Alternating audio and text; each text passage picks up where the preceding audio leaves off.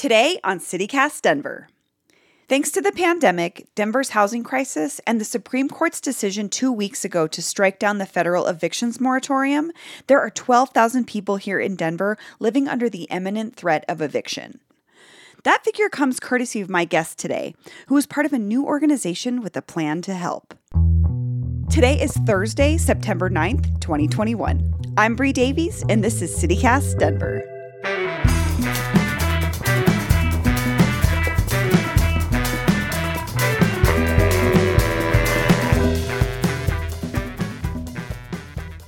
Is this do I have to be really careful or presumably you're gonna cut this up and edit it anyway, right? I can be as long winded as I want. Yes. I say that cautiously just because I'm not the person that edits the audio. My guest today is Ren Echo of NEWR Denver. That's newer as in no eviction without representation, a new group of activists gathering signatures for an initiative to help renters here in the city. So we'll start with a sort of bigger picture of evictions um, in Denver, but this is sort of a national issue too. And a couple of weeks ago, the U.S. Supreme Court struck down the Biden administration's national moratorium on evictions. So where does that leave Denver when it comes to evictions? Uh, pretty bad, specifically. Yeah. So we had state protections until the start of the year. At this point, the only thing left in Denver is a governmental order that's been put in place by Jared Polis, which basically just gives them 30 days to evict you instead of 10. Uh, so it's not really a good situation. I tried, I, I sort of knew we were going to talk about this, so I tried to calculate like what amount of people are really going to be affected by that moratorium getting knocked down. My estimate is about 12,000 new people on the street as a result of that. Oh, wow. Which that won't hit all at once, right? It's not going to be a thing that's just going to happen one day. That's over the next year probably, but that's about what that eviction moratorium expiring means. Is about 12,000 new people on the street and a lot of other people you know in a in a really uncertain position. And is that 12,000 people in Denver, Ren, or in Colorado? No, that's in Denver. So we we know roughly how many people are behind on rent in Colorado. It's about 150,000, um, and we don't know exactly how many of those people are gonna get evicted. But we can sort of assume that on the long term, it's gonna be pretty much all of them, right? Because if they're in that position, um, you know, even if they're not getting evicted right away, the types of things that could prevent that aren't going to hold long term. That reflects, uh, you know, economic insecurity. And then in terms of what number of people who get evicted become homeless, that's like way harder to figure out. But I found a study that estimated it at about like 30%, and I calculated based on that. So you're part of this group, No Eviction Without Representation. Yep. Or is it, it's a group, it's, can you explain what it is or what you're doing? So no Eviction Without Representation, or NEWR Denver, is a ballot initiative campaign to provide free, automatic, universal legal representation for tenants facing eviction. So basically, it's a law that we wrote with our lawyer that would um, it would start this program that would provide free legal representation for anybody who's going through that eviction process in the court system. And it would tell them right at the very beginning that they have that right. Um, it's funded through a small yearly tax on landlords themselves, and that goes into a program that does all of this stuff. And we're running a campaign to get it on the ballot right now. And if we succeed, it'll be on the ballot next year. So if it is on the ballot and it passes, it becomes, like you're saying, something that's paid for through an annual tax of $75 per unit, and that's paid by the landlords. Yes. So it's it it assesses a $75 yearly tax on landlords who own real estate property. Um, and it, so that's like $6.25 a month that they're paying into this fund, and then it, it fuels this program. Is there concern that that cost could be passed on to tenants? Yeah, a little bit. I'm not gonna lie. I mean, the the problem is that there's like almost no protections for tenants in Colorado, right? And that's the exact thing that we're trying to fix here. So it's it's hard to really do anything like that without running that risk.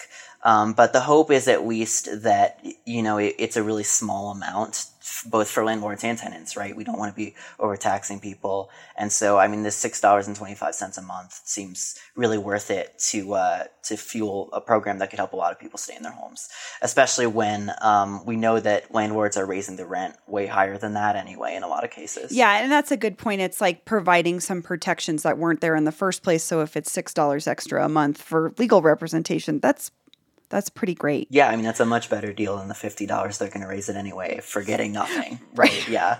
right. Um.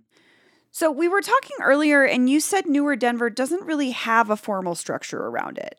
You're a volunteer. Most of your team are volunteers. So I'm curious about you. How did you get involved with this? So last year it happened, right? Um, and I am living in Five Points in an area that's like the pretty much the epicenter of the homelessness crisis and like a lot of low income housing. And so I was seeing it, you know, impact a lot of my neighbors and stuff. And I wanted to get to learn more about that stuff and get more involved with it. And I wound up uh, getting caught up in a homeless encampment sweep last uh, July and then from there, I, I just started talking to people about this issue, like anybody that I could find. And I met a guy from the Denver DSA who uh, got me involved with the eviction defense program. And DSA, for those who aren't familiar, is the Democratic Socialists of America. Yeah, for a while to put a little more detail on what we were doing, we um, we reached out to people through the court system who were being evicted, and we would we would get their information from the courts, and then we'd contact them and just see like what we could connect them with, right? Whether it's rental assistance or legal assistance. And most of what we ended up doing really was getting people lawyers. Um, and so we ended up having to stop doing that actually last December because the laws changed in a way that really ultimately is a, is a good thing, actually. A new law passed that meant that um, landlords can't easily look up these like in progress eviction court proceedings to discriminate against people, but that also meant that that we can't either, right? Nobody nobody can access that anymore, and so we stopped being able to contact those people, and then um, you know, looking at what else can we do, we decided to start NEWR Denver. So this pr- prior to that, there was this ability to see who was being in the process of being evicted, and, and right. landlords may potentially be using that to not rent to those people. Oh yeah, there's a whole history of uh, informal and formal screening of people through all kinds of information that you know whether or not they can te- technically legally have that you know if they have access to it and so yeah this new law was passed to prevent that and it, it now cut off access to all that stuff from the court system so you said that I mean it's like a good thing ultimately for privacy concerns, but it also made it so that you all couldn't find folks that might need help. Right, exactly. Okay. Um so in June, Denver City Council passed an ordinance that would provide legal assistance to some tenants facing eviction. How does the work that you all are doing with this ballot initiative play into that ordinance that was proposed by uh, Councilwoman Amanda Sawyer? So we actually worked with uh, and Sawyer to, on that, and we were big supporters of it.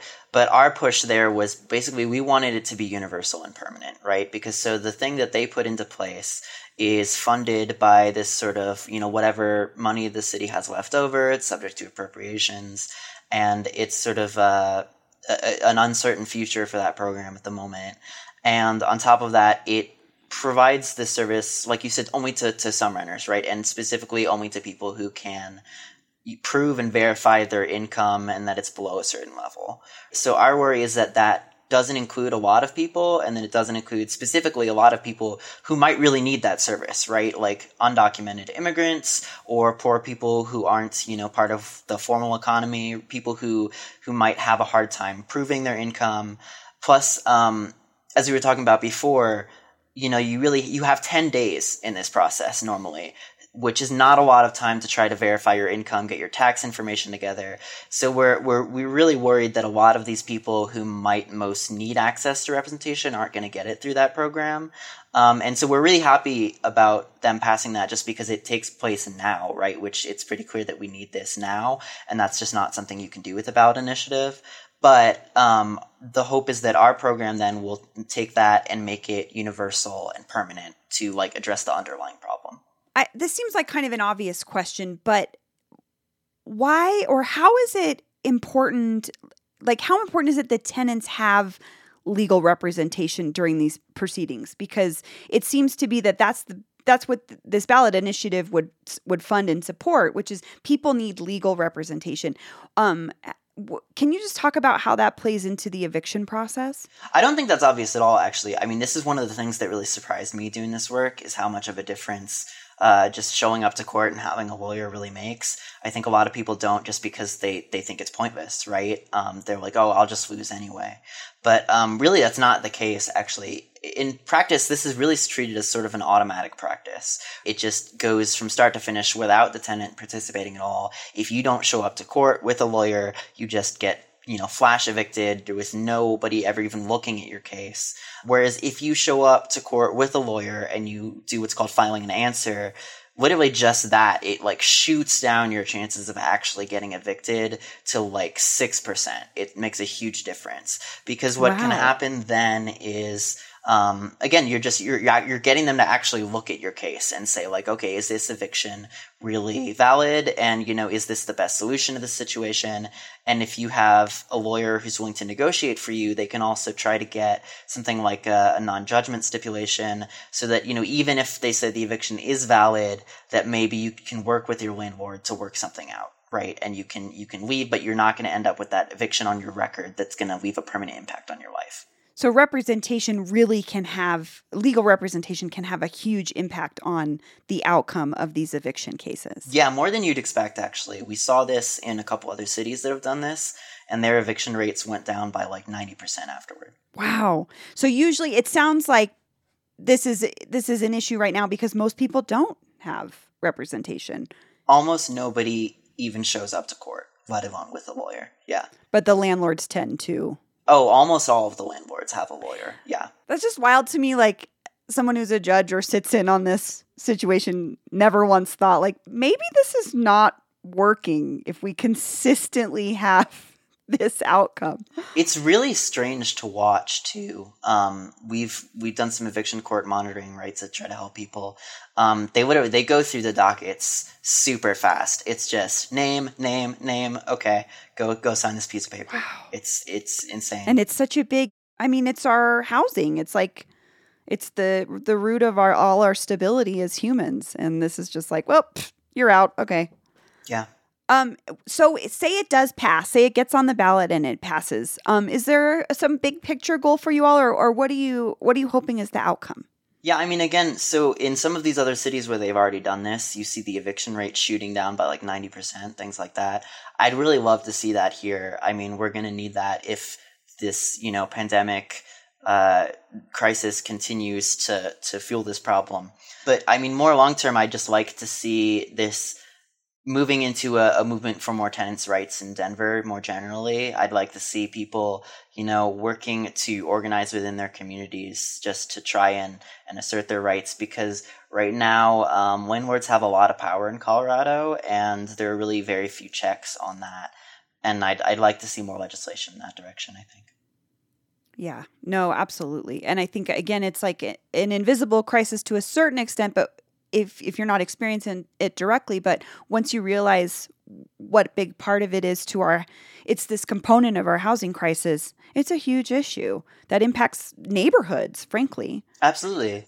Yeah the goal is keeping people in their homes. Well and like you were saying earlier and i think um keeping people in their homes keeps them from starting this sort of snowball effect of things that can happen to you once you've been evicted. And then you may become unhoused. And then you know it goes on and on and on. And it's it's harder and harder i think to get people housed once they've been out. Yeah it's a lot easier to prevent the problem than it is to fix it once it's happening right? And so the hope is that this will this will keep people out of that situation to begin with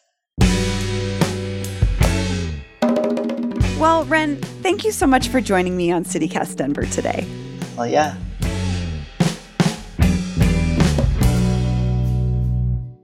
And here's what else is happening in Denver today.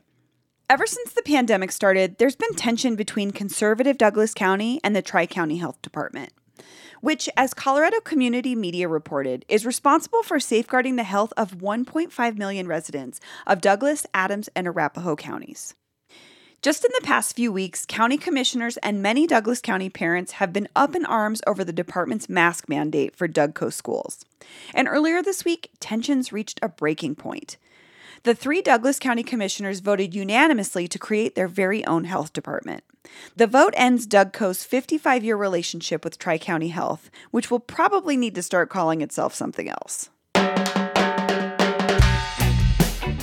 That's all for today here on CityCast Denver. If you enjoyed the show, why not take a minute to tell a friend about us, rate the show wherever you get your podcasts, and subscribe to our morning newsletter. We'll be back tomorrow morning with more news from around the city. See ya!